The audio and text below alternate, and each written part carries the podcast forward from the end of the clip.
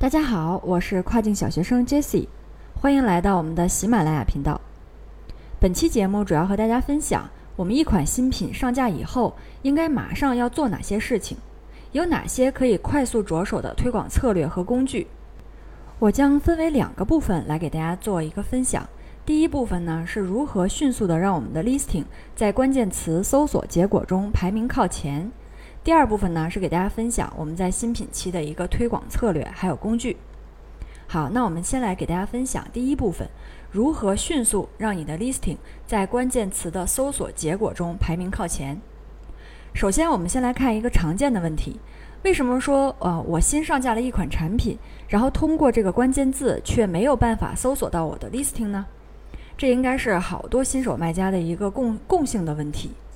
那我们假设你的 listing 已经做了一个最基础的、最重要的这个优化工作，比如说关键词我们已经排布好了，然后价格呢也比较合理，产品的这个主图呢啊质量也确认没有什么太大的问题，而且也可以高于竞争对手。那么你的这条 listing 是不是会被推送到消费者面前？就主要依靠三个点，第一个是流量，第二个是销量，第三个是 review 的这个数量。只要说我们能针对性的加强这三点，那我们这条 listing 在亚马逊这个搜索结果当中呢，也不会表现的太差。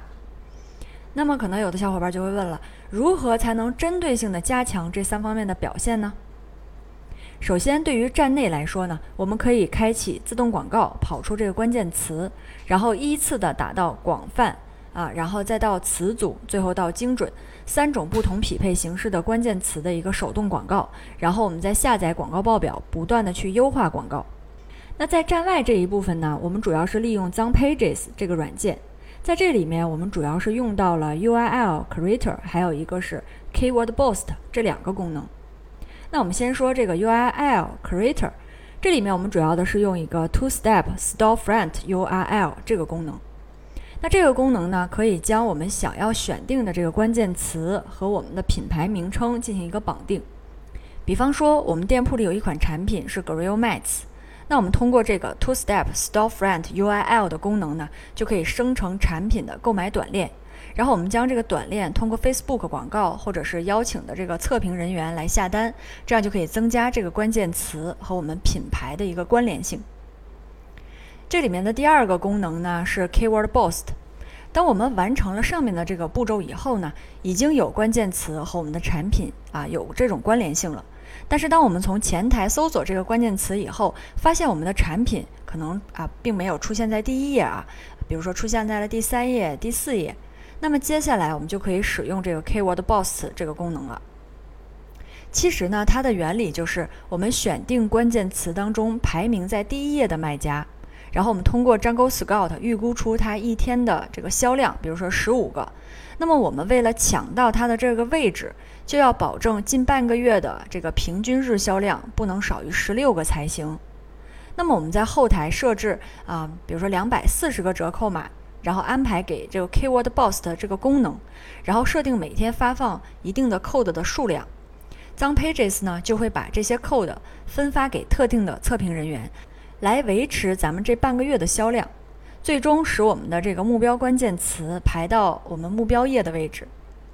当然，这个期间呢，我们也要配合着提升这个广告的销量，还有 review 的数量，这样才可以达到一个最好的效果。那么，加强这三方面表现的第三个方法呢，是 review 的数量。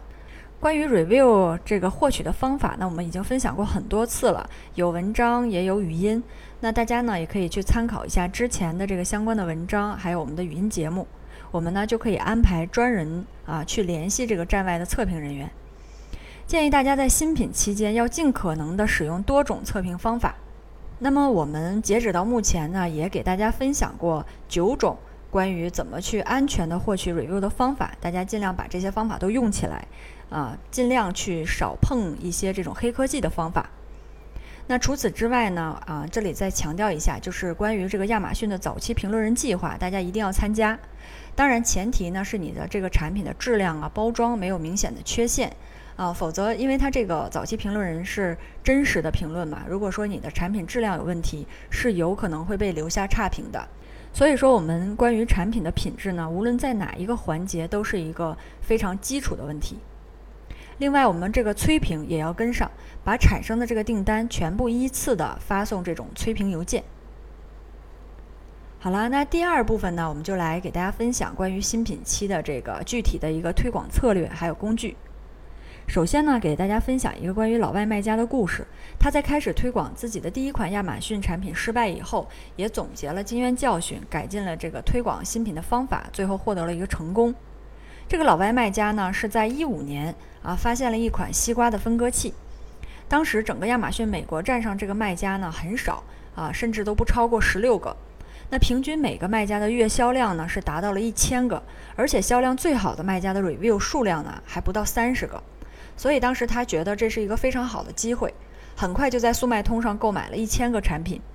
三周之后呢，他的这个产品到仓了，啊，可惜呢，这也是他一个厄运的开始。产品到仓以后，近一个月的这个销量，啊，非常的惨淡。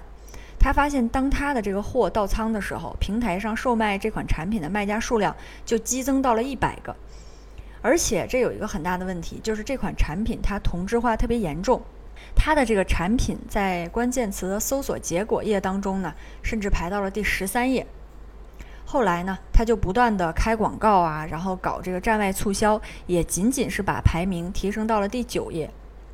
更惨的是，因为他之前的准备不足，然后产品也没有任何这种就是差异化，没有和其他的竞品去区分开来的这种元素，导致后来他又被人跟卖。那最终呢？他在速卖通上购买的这一千个产品，呃，是处理掉了七百个，其余呢，只能是一个呆滞的状态。这里大家也可以思考一下，他犯了哪些错误？这个错误呢，我们给它总结为了四点。第一点是在产品到仓前呢，他没有一个详细的推广计划，也没有一个目标。第二点是他在选品的时候只看中了这个产品的月均销量，并没有沉下心来关注这个产品一段时间的表现。第三个问题是，他在选定产品之后，并没有做产品这个品质啊，或者是外包装的提升，没有任何的差异化，导致后期就是很容易的就被人跟卖了。第四个问题是，他推广初期没有舍得足够的这个预算去推产品排名。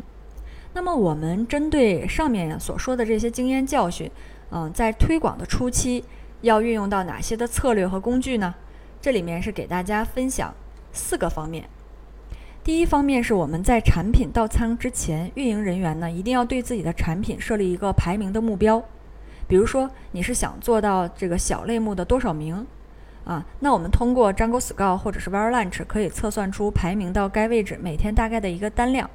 需要达到多少个 Review，每天的这个测评单数量大概是要安排多少？呃，划拨出这个相应的一个预算。第二个方面是我们在选品的时候。找到了一个我们所认为理想的产品以后，不要马上下单，把这个相关的 ASIN 呢，我们可以添加到啊，诸如像 Jungle Scout 的这种竞品追踪器里面，我们去观察两周左右，看看它这个表现到底是什么样，然后再去做决定。同时呢，我们可以参考 Jungle Scout 里面有一个 Chrome 的呃这个插件，看一下它的一个新品开发机会评分。如果说两周前你的新品机会评分是九分，很有可能两周以后，随着同样发现该款产品机会的卖家大量涌入，导致该产品的评分啊就下跌的很严重了。这也是刚才我们讲的这个故事里面老外的一个很大的一个问题。